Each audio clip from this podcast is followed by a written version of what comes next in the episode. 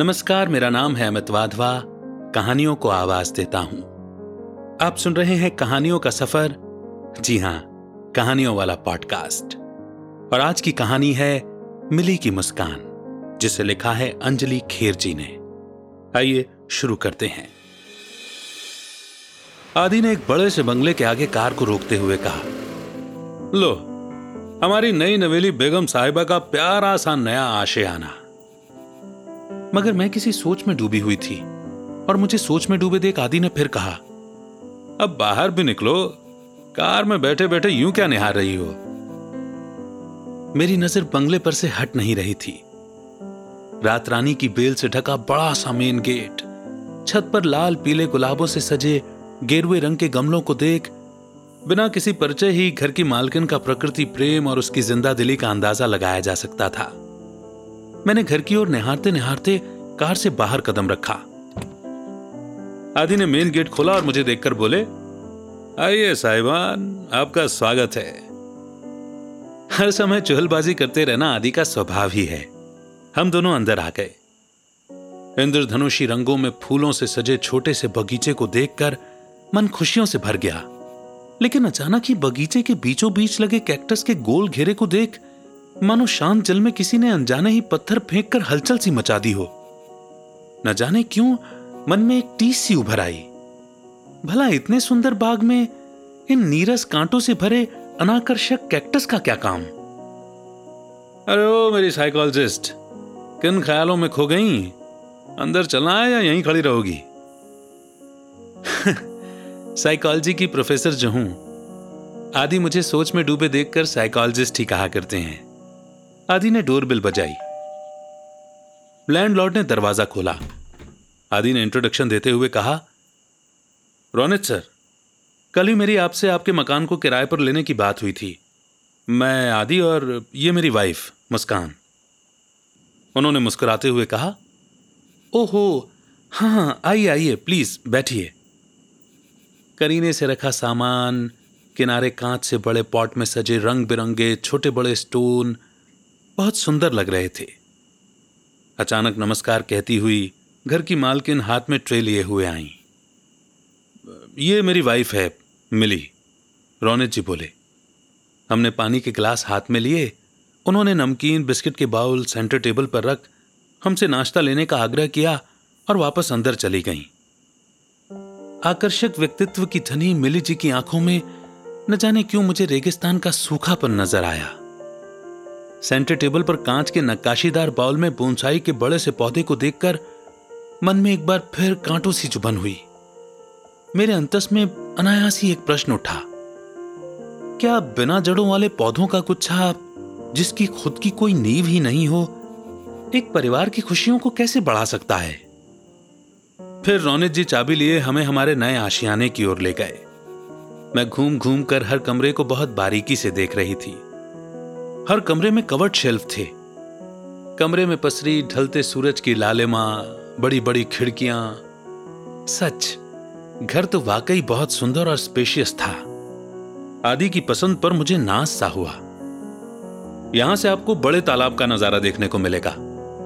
खिड़की खोलते हुए रौनक जी बोले, खिड़की से आती ठंडी हवा के झोंके ने मन को तरो ताज़ा कर दिया। और स्ट्रीट लाइट की चमक में तालाब की बलखाती लहरों का नज़ारा देखकर तो ऐसा लग रहा था, मानो हम मरीन ड्राइव की सैर कर रहे हों। खुशी से मेरा मन नाच उठा। रोनित जी आदि को घर की चाबी थमाकर कह गए कि, आप जब चाहें यहाँ शिफ्ट हो सकते हैं। किसी चीज़ की ज़रूरत हो तो मुझे बता दीजिएगा। आदि ने दरवाज़ा बंद करते हुए पलट कर मुझसे पूछा हाँ तो मोहतरमा बताइए, कैसा लगा हमारा नया आशियाना? अपने कुर्ते की कॉलर ऊपर चढ़ाते हुए मैं भी ऐट कर बोली, वैसे आदि, तुम्हारी पसंद तो लाखों में एक है ही। अब मुझे ही देख लो। क्यों? ठीक कहा ना मैंने? मैं आदि से बोली तो आदि ने मुझे अंक में भरते हुए कहा हाँ भाई, मेरी पसंद तो लाखों में एक है। लगता है सामने बैठकर सारा दिन बस यूँ ही तुम्हें एकटक निहारता रहूँ। खुद को आदि से छुड़ाते हुए मैं बोली, बस भी करो। चलो अब सामान जल्दी से शिफ्ट करना है कि नहीं? और हाँ मैंने फाइनल कर लिया है। ये हमारा बेडरूम होगा। तुम रोज बेड टी बनाकर लाना, फिर गैलरी में बैठकर हम दोनों साथ में चाय पियेंगे। ठीक है ना?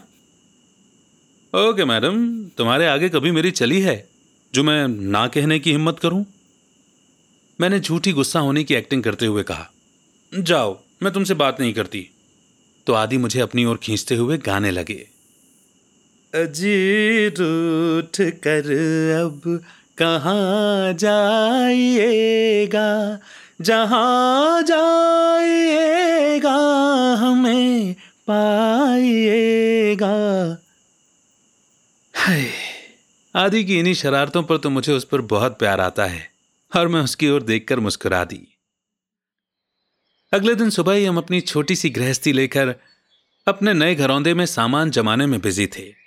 कि इतने में डोरबेल बजी मैंने दरवाज़ा खोला तो सामने मिली भाभी ट्रे में चाय के दो कप और दूसरे हाथ में एक फूल झाड़ू लेकर खड़ी थी। मैंने कहा, आइए भाभी, अंदर आइए ना। वो बोली, नहीं, ये ट्रे पकड़ो और तुम दोनों चाय पियो। और हाँ ये फूल झाड़ू मैं यहाँ रखकर जा रही हूँ। शायद अभी तुम्हारे पास झाड़ू नहीं होगी। सामान जमाने के बाद इसकी ज़रूरत पड़ेगी।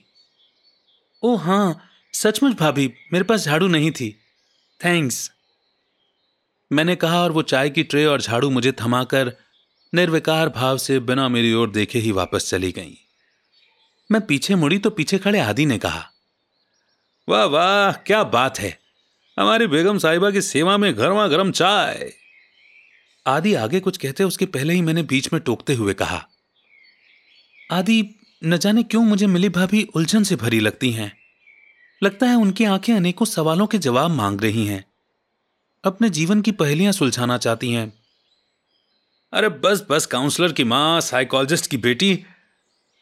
आदि ने मुझे टोकते हुए कहा, तुम्हें तो साइकोलॉजी पढ़ाते पढ़ाते हर किसी का चेहरा पढ़ने और उसके मन की बातें जानने की आदत सी हो गई है। भगवान का शुक्र है कि तुमने मेरी आँखों में अपने लिए प्यार को पढ़ लिया। नहीं तो बेचारा ये मजनू गलियों गलियों घूमता रहता। मैंने आदि को टोकते हुए कहा आपको तो हर समय मज़ाक ही सूझता रहता है। चलिए पहले चाय पी लें। चाय पीकर मैं किचन में गई। जैसे ही खिड़की खोली, सामने देखा मिली भाभी अपनी गैलरी में खड़ी एक टक आकाश की ओर, न जाने क्या निहार रही थी। उनके पीछे से उनके बेटे की तेज आवाज़ आ रही थी। मम्मी! ओ मम्मी! आप भी न जाने कहाँ खोई रहती हो। मैं कब से आवाज़ें लगा रहा हूँ? भाभी ज़ोर से चिल्लाकर बोली कहाँ जाऊँगी? घर में ही तो पड़ी रहती हूँ। काम ही क्या है मुझे? कोई आता है तो दरवाज़ा खोलो, कोई जाए तो दरवाज़ा बंद करो। मेरी अहमियत ही क्या है घर में? ठीक है। बस हो गया। आपका लेक्चर सुनने का टाइम नहीं मेरे पास। मैं कॉलेज जा रहा हूँ, दरवाज़ा अंदर से बंद कर लो। भिन भिनाती हुई भाभी दरवाज़ा बंद करने अंदर चली गई और दरवाज़ा बंद करने की धड़ाम से जोरदार आवाज़ आई। मेरा मन मुझे अंदर से कचोटने लगा। और मन में विचारों की उधेड़ भुन चलने लगी। बाहर से कोई कितना ही आकर्षक या सुंदर लगता हो, मगर अंतस की पीड़ा की था पाना उतना ही कठिन है, जितना समुंदर से मोती निकालना। दिन भर सामान जमाते करते हम दोनों थक के चूर हो गए थे। शाम को बाहर जाकर होटल में ही खाना खाकर आए। थोड़ा टहलकर सो गए। अगले दिन से वही रोबोटिक रूटीन शुरू हो गया। सुबह नाश्ता करके टिफ़िन लेकर आदि के जाने के बाद घर समेट कर आराम से तैयार होके साढ़े ग्यारह बजे कॉलेज के लिए अपनी स्कूटी से निकल पड़ती हूँ। दोपहर को तीन बजे तक वापस आके थोड़ा आराम करके आदि के लिए नाश्ता तैयार करके रखती हूँ। कभी कभी कॉलेज के दिनों के शौक को पूरा करने के लिए बिना घुंघरू बांधे ही सीडी पर गणेश या शंकर श्लोक लगाकर भरतनाट्यम के कुछ स्टेप्स करके अपनी हॉबी को पूरा कर लेती हूँ। बस इसी दिनचर्या में जब कभी मिली भाभी से हाय हेलो हो जाती। मैं अपने कॉलेज के बारे में कुछ बातें चटकारे लेकर खिलखिलाती और अपने और आदि के बारे में कुछ बताती तो मिली भाभी हूँ, हाँ कहती। न तो कभी दिल खोलकर हंसती और ना ही कभी अपने बारे में ही कुछ कहती थी। लगता था मानो उनका मन बस शून्य में ही घूम रहा हो। एक दिन मेरे लिए बहुत शॉकिंग था। आदि के जन्मदिन के दिन मैंने उन्हें सरप्राइज़ देने के लिए कॉलेज से छुट्टी ले रखी थी। शाम को आदि के मनपसंद कॉर्न सूप और मिसल पाव और मूंग दाल हलवे की सारी तैयारी करने के बाद मैं गैस पर चाय चढ़ा ही रही थी कि किचन की खिड़की से बाहर नज़र डाली तो देखा मिली भाभी अकेली न जाने किन ख्यालों में खोई थी। मैंने दो कप चाय गैस पर चढ़ाकर उन्हें आवाज़ देकर चाय पीने के लिए बुलाया। मिसल पाव टेस्ट करा के उन्हें चाय का प्याला दिया। चाय पीकर मैं पास ही टेबल पर रखा अपना शादी का एल्बम उन्हें दिखाने लगी। फ़ोटो दिखाते दिखाते मैं उन्हें अपने रिश्तेदारों के बारे में भी बताती जा रही थी। मैं ही पटर पटर बोलती रहती। वो तो बस केवल मेरी हाँ में हाँ मिलाती रहती। फिर अचानक जब उनकी नज़र मेरे रिसेप्शन वाले फ़ोटो पर पड़ी, उन्होंने पूछा, मुस्कान, ये लहंगा तुमने डिज़ाइन कराया था या रेडीमेड लिया था? मैंने कहा, मिली भाभी, ये लहंगा मेरी ड्रेस डिज़ाइनर फ्रेंड ने गिफ्ट किया था मुझे। उसने खुद ही डिज़ाइन किया था। ये देखिए, मेरी उस सहेली का फ़ोटो। आपको देखना है वो लहंगा? मैं अभी अलमारी से लेकर आती हूँ। पर वो तो न जाने कहाँ खो गई। और अचानक उनके चेहरे पर न जाने कैसे भाव उभरने लगे। पल भर को तो मैं उनके चेहरे को देख घबरा सी गई। मैंने कहा, भाभी, आपको क्या हो गया? आप ठीक तो है ना? पानी लाऊं क्या? कोई ज़रूरत नहीं मुस्कान। मैं घर जा रही हूँ। और सख्त शब्दों में कहकर लिटरली एल्बम धड़ाम से पटकते हुए वो लंबे कदमों से अपने घर की ओर निकल गईं। मैं हैरान सी ऐसे बैठी रही जैसे मुझमें जान ही ना हो। उनकी गैलरी से ज़ोर ज़ोर से कुछ पटकने की आवाज़ें आने लगी। मैंने किचन की खिड़की से देखा तो मिली भाभी डंडा हाथ में लेकर ज़ोर ज़ोर से गैलरी की दीवार पर पटक पटक कर चिल्ला रही थी। हाँ हाँ मुझे पता है तुम मुझे कहीं नहीं जाने दोगे। मैं यूँ ही चार दीवारी में खुट खुट कर मर जाऊँ। इसी दिन के लिए तो मुझे यहाँ लाए थे ना? उनके चेहरे पर उभरते हाव भाव देखकर मैं घबराहट में ड्राइंग रूम में सिर पकड़कर बैठ गई।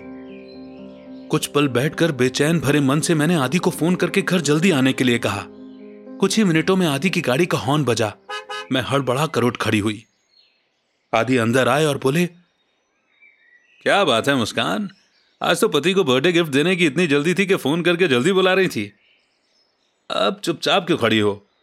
कहीं ये तूफ़ान के पहले की शांति तो नहीं? मैं कुछ बोल नहीं पाई। मुझे असमंजस में देख आदि ने मेरे कंधे पर हाथ रखते हुए कहा, क्या हुआ? क्यों परेशान हो? कुछ हुआ क्या? मैंने उनके चौड़े कंधे पर अपने सिर को रख सिसकते हुए मिली भाभी वाली बात बताई। तो वो बोले, इसका मतलब तुम्हारा जो जजमेंट था, वो सच निकला। मैं बोली, आदि, मैं उनको इस तरह से तड़पते नहीं देख सकती। आप बताओ ना मैं उनके लिए क्या कर सकती हूँ? आदि बोले, तुम ऐसा करो कि एक दिन मम्मी को यहाँ बुला लो और मिली भाभी से मुलाकात कराओ। हो सकता है कि मामला सुलझ जाए। सुनते ही मेरी आँखों में आशा की किरण सी चमक उठी।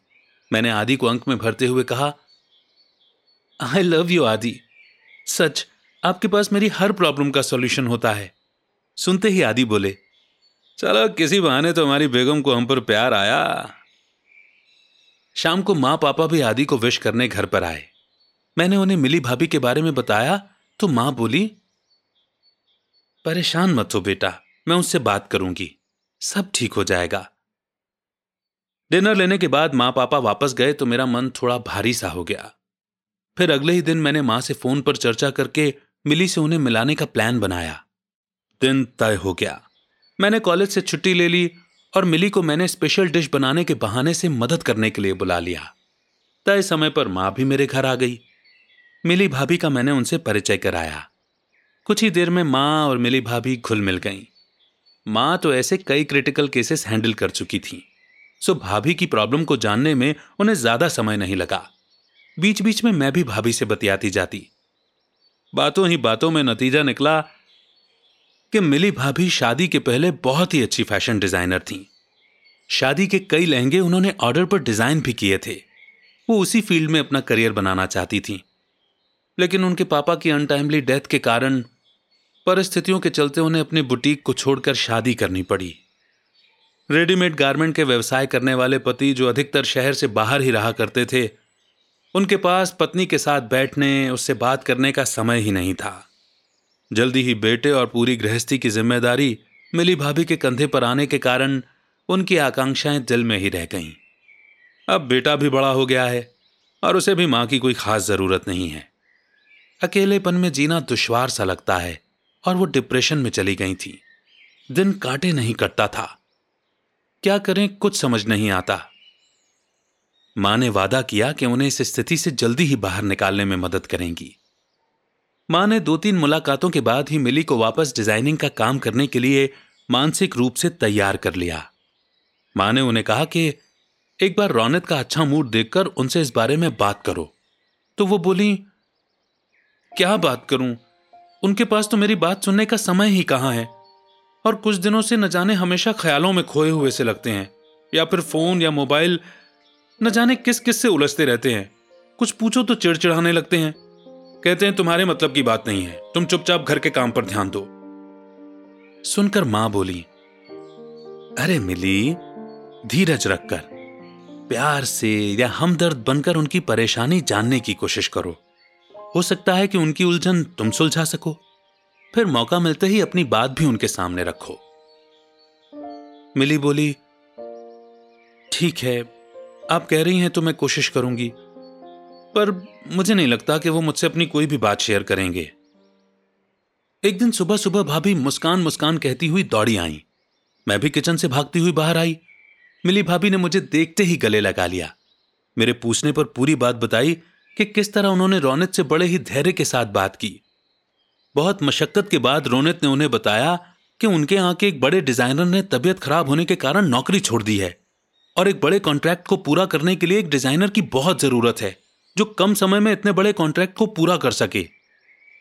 वो आगे बोली, मुस्कान, यही समय है, जब मैं अपने टैलेंट के ज़रिए न केवल इनके बिज़नेस में मदद कर सकती हूँ, बल्कि अपने पुराने शौक को फिर से शुरू कर सकती हूँ।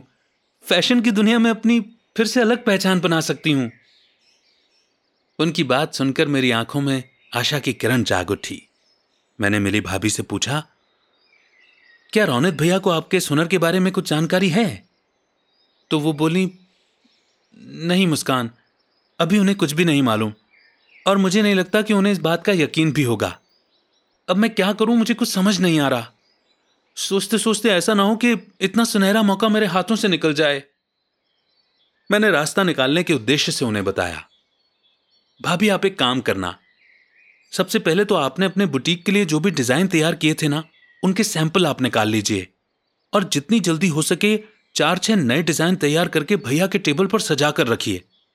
आप चाहें तो मैं आपकी मदद करने के लिए अपनी डिज़ाइनर फ्रेंड से भी आपकी मुलाकात करा देती हूँ। मेरी बात सुनकर भाभी की आँखों से आँसू बह निकले और उन्होंने मुझे अपनी बाहों में कसकर बाँध लिया और बोली, मुस्कान, तू आज ही मुझे उससे मिलवा दे। मैंने कॉलेज से जल्दी आने का वादा कर उन्हें एक निश्चित टाइम पर तैयार रहने को कहा और दोपहर को उन्हें लेकर अपनी फ्रेंड के बुटीक की ओर रवाना हो गई। मेरी फ्रेंड ने भी मिली भाभी की नाजुक स्थिति को समझते हुए उनकी भरपूर मदद की। और दो ही दिनों में उन्होंने छह यूनिक डिज़ाइन बनाकर तैयार कर लिए। प्लानिंग के मुताबिक मिली भाभी ने रौनक के टेबल पर दोपहर में ही सारे डिज़ाइन और पुरानी डिज़ाइनिंग वाली फ़ाइल सजाकर रख दी। शाम को जब रौनक हैरान परेशान से अपने घर पहुँचे तो टेबल पर जैसे ही उनकी नज़र पड़ी तो उनकी आँखें खुली की खुली रह गईं। वो मिली मिली कहकर पुकार ही रहे थे। कि दरवाजे की ओट में खड़ी भाभी, क्या हुआ? कहते हुए भागी भागी भैया के पास दौड़ी आई, जैसे उन्हें इस बारे में कुछ पता ही ना हो। भैया ने जब उनसे पूछा कि, इतनी सुंदर डिज़ाइन कहाँ से मिली? तो भाभी ने अपनी पुरानी फ़ाइल उनके हाथों में थमाते हुए बताया कि, जरा इन डिज़ाइन को भी देखिए। ये सब डिज़ाइन मैंने ही तैयार किए हैं। भैया हर डिज़ाइन को इतनी हैरानी से देख रहे थे मानो उनकी मनचाही मुराद पूरी हो गई हो। एक बार को उनके मन में विचार भी कौन था? कि उनके पुराने नौकरी पेशा डिज़ाइनर की बनाई डिज़ाइन जो कि केवल प्रोफेशनल तरीके से तैयार की गई थी, और कहा ये पैशन से तैयार की हुई मन को मोह लेने वाली डिजाइन्स? बेशक, ज़मीन आसमान का अंतर था दोनों डिजाइन्स में। जहाँ एक और प्रोफेशनल डिज़ाइनर ने अपनी जॉब बचाने के लिए या अपनी रोजी रोटी को बनाए रखने के लिए डिज़ाइन किए थे वहीं दूसरी ओर ये मिली भाभी की बनाई हुई छह डिज़ाइन, उनकी उनकी कला के प्रति डिवोशन, उनकी लगन और उनकी क्रिएटिविटी को बयान कर रही थी। फिर भी अपने मन के डाउट को दूर करने के लिए रौनित बोले, सच बताओ मिली, क्या ये सारी डिज़ाइन तुम्हारी ही बनाई हुई हैं? तो भीगी आँखों से मिली बोली, हाँ, आपको यकीन नहीं होता तो मैं अपने कुछ कस्टमर से भी आपकी बात करा देती हूँ। अब तो मुझ पर विश्वास कीजिए। मुझे एक मौका तो देकर देखिए, मैं वादा करती हूँ, आपकी सारी परेशानियों को दूर कर दूँगी। आपकी परेशानी मेरी भी परेशानी है ना? मैं आपकी पत्नी हूँ। इतने साल आपकी, अपने परिवार की देखभाल की। बस, अब मुझे वापस अपने शौक को पूरा करने का एक मौका दीजिए। मैं जी जान लगा दूँगी। और हमारे बिज़नेस को घाटे से ज़रूर बचा लूँगी। कहते कहते मिली लगभग रौनत के कदमों में ही गिर पड़ी थी। शायद रौनत को अपनी गलती का कुछ एहसास हुआ, और उन्होंने मिली को अपने हाथों से थामा और उसके आंसुओं को पोसते हुए बोले, ठीक है मिली, तुम कल से ही अपने इस प्रोजेक्ट पर काम शुरू कर देना। मिली के लिए एक लंबे अरसे के बाद शायद यह पहला मौका था जब उन्हें लगा कि पति की नज़रों में उनकी भी कोई अहमियत है। रौनक की बात को सुन उनके पाँव तो ज़मीन पर ही नहीं पड़ रहे थे। वो खुशखबरी सुनाने के लिए मेरे पास दौड़ती हुई आई। पर मारे खुशी से उनके मुँह से शब्द ही नहीं निकल रहे थे। मैंने कहा, मिली भाभी, ये लीजिए नींबू पानी। इतमान से बैठिए। और अब बताइए कि क्या बताना चाहती हैं? उनकी बात सुनकर मेरी खुशी का ठिकाना ही नहीं रहा। हम दोनों ने मेरी डिज़ाइनर फ्रेंड का शुक्रिया अदा कर उससे वादा लिया कि इस प्रोजेक्ट में जब भी मिली भाभी को उनकी मदद की ज़रूरत होगी, वो उनकी मदद करेगी। इसके बाद कॉलेज में बच्चों के एग्ज़ाम्स और मिली भाभी के अपने डिज़ाइनिंग के काम की व्यस्तता के चलते कुछ दिन तो यूँ ही निकल गए। मुलाकात ही नहीं हो पाई।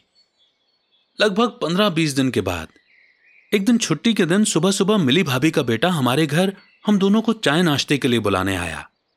हम दोनों उनके घर पहुँचे तो देखा, उनके ड्राइंग रूम में मिली भाभी का सालों पुराना डिज़ाइनिंग के लिए मिला सर्टिफिकेट सुंदर फ्रेम में सजाकर दीवार पर लगा रखा था।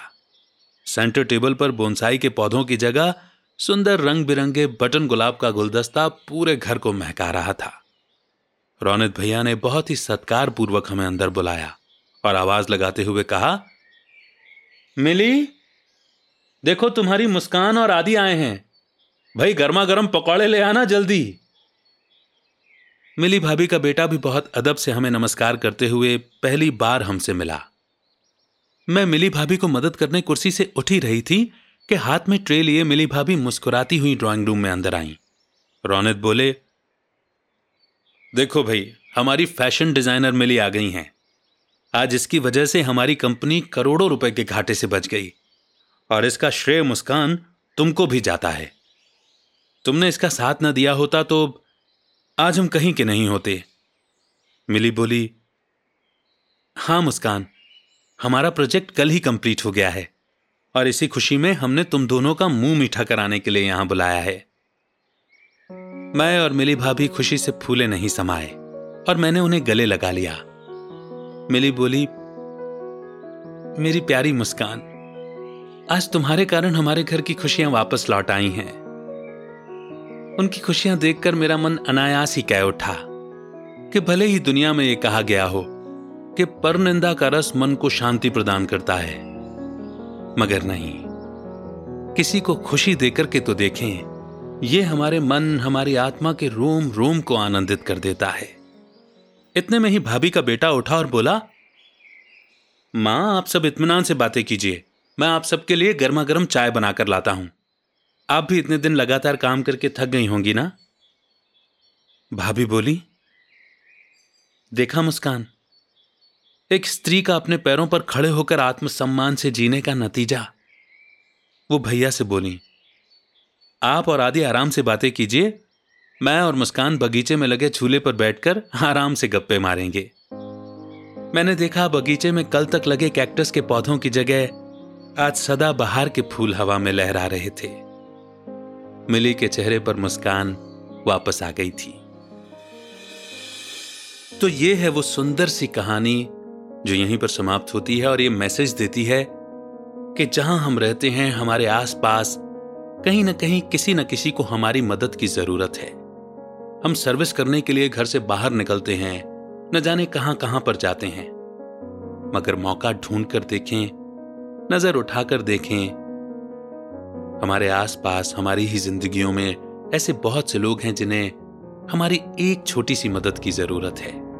और वो छोटी सी की हुई मदद किसी के परिवार में खुशियाँ वापस ला सकती है। किसी को अपने पैरों पर फिर से खड़ा कर सकती है। कैसी लगी आपको यह कहानी? आप मुझे मैसेज करके बता सकते हैं। मैसेज करने के लिए इंस्टाग्राम के लिंक पर क्लिक कीजिए और इनबॉक्स में आपका फीडबैक लिखें। बहुत जल्द एक नई कहानी के साथ फिर होगी आपसे मुलाकात। तब तक रखिए अपना बेहतर ख्याल। सुनते रहिए कहानियों का सफ़र, मेरे यानी अमित के साथ। अमित का नमस्कार। जय हिंद, जय भारत।